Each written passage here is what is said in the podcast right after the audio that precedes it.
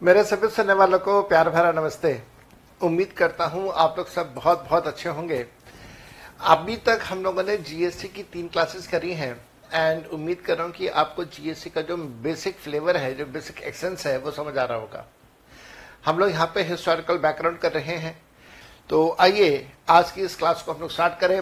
Let us start with today's class this is our class number four मेरे साथ साथ में लिखते चलिएगा this is our class number four और क्लास नंबर फोर में आप टॉपिक देंगे सबसे पहले deficiencies of old indirect tax system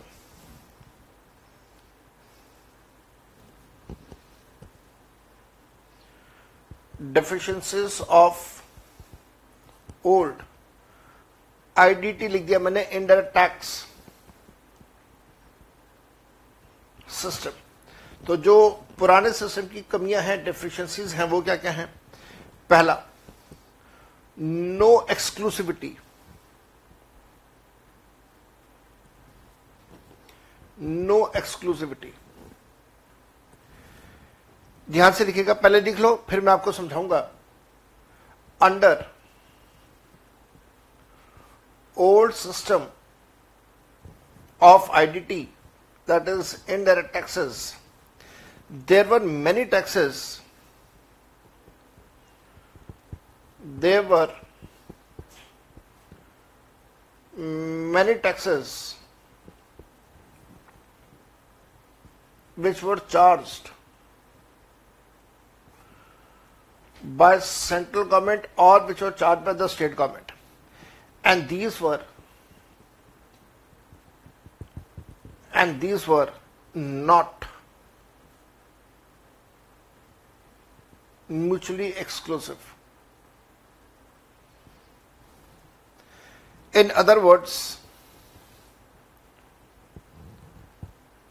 in other words, there were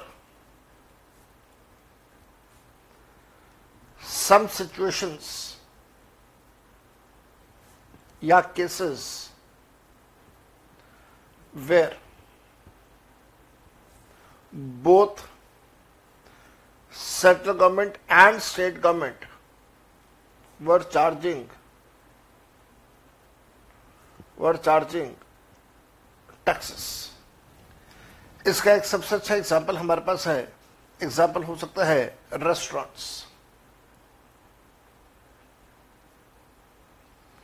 restaurants मेरे ख्याल से आप लोगों ने इसको लिख लिया होगा। आसान सा मैंने तरीका से आपको लिखवाया। इसमें बिल्कुल भी कुछ भी मुश्किल मैंने आपको चीज़ नहीं दी। मैंने आपको यहाँ पे ये बताया कि जो हमारा पुराना सिस्टम था 2017 से पहले जो सिस्टम था, उस सिस्टम के अंदर ऐसा नहीं था कि कोई ट्रांजेक्शन है। तो मैं अगर उसको दूसरे तरीके से प्रेजेंट करूँ अच्छा रहेगा। ऐसी बहुत सारी ट्रांजेक्शन थी, जहाँ पे सेंट्रल गवर्नमेंट भी टैक्स चार्ज कर रही है स्टेट गवर्नमेंट भी टैक्स चार्ज कर रही है। और जो भी एसएससी है, जो भी टैक्स पेयर है, वो भी परेशान, वो भी कंफ्यूज कि मैं रिस्पॉन्सिबल किसके लिए हूँ? मैं आंसरेबल किसको हूँ? क्या मैं सेंट्रल गवर्नमेंट को आंसरेबल हूँ या मैं स्टेट गवर्नमेंट को आंसरेबल हूँ? और क्लैरिटी किसी को भी नहीं थी। इनफैक्ट ऐसा कहा जाता था कि आप दोनों को आंसरेबल हैं। आपके दोनों बॉस हैं। सेंट्रल गवर्नमेंट भी आपका बॉस है स्टेट गवर्नमेंट भी आपका बॉस है। तो इसकी वजह से चीज़ें और ज़्यादा कॉम्प्लिकेटेड हो जाती थी। आपको याद है, मैंने बताया था रेस्टोरेंट्स के केस में। रेस्टोरेंट्स में फॉर एग्जांपल अगर आप मैकडोनल्ड्स जाते हैं और वहाँ जाके अगर आप एक बर्गर परचेस करते हैं तो क्या वो गुड्स की कैटेगरी में आएगा या सर्विसेज़ की कैटेगरी में आएगा? तो यहाँ पे स्टेट गवर्नमेंट कहती थी कि बर्गर गुड्स है प्रोडक्ट है तो प्रोडक्ट है तो गुड्स की कैटेगरी में आएगा। सेंट्रल गवर्नमेंट कहती है, नहीं, वो प्रोडक्ट तो है, लेकिन उसको प्रोडक्ट को कोई बना रहा है तो दैट मीन वो सर्विस कर रहा है। उसके बाद जब आप रेस्टोरेंट में बैठ के उस बर्गर को खाते हैं तो रेस्टोरेंट में बैठना वहाँ पे एक माहौल जिसको हम लोग एम्बियंस कहते हैं, वो एसी चल रहा है टीवी लगा हुआ है, अखबार रखा हुआ है तो वो जो एम्बियंस है, वो एम्बियंस बेसिकली एक सर्विस है। इस वजह से सेंट्रल गवर्नमेंट कहती थी कि हम सर्विस टैक्स भी चार्ज करेंगे। और स्टेट गवर्नमेंट कहती थी कि आप जो मर्ज़ी करो, मेरे लिए तो बर्गर एक प्रोडक्ट है तो मैंने उसके ऊपर स्टेट टैक्सेस या फिर सेल्स टैक्स लगाना है।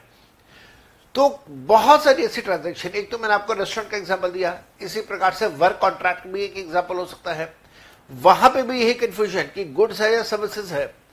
तो ऐसे केसेस में दोनों central government state government tax charge करते थे? ये एक बहुत बड़ा डेफिशिएंसी का पॉइंट था, एक बहुत बड़ा मुद्दा था, जहाँ पे टैक्स पेयर परेशान कि who am I answerable to whether I am answerable to the central government और I am answerable to the state government जिसका बिल्कुल भी कोई जवाब अंत तक किसी ने नहीं दिया, किसी को नहीं मिला। यहाँ से पहला पॉइंट आप लोगों को समझ आया अब मैं आपको यहाँ पे सेकेंड पॉइंट लिखाऊँगा।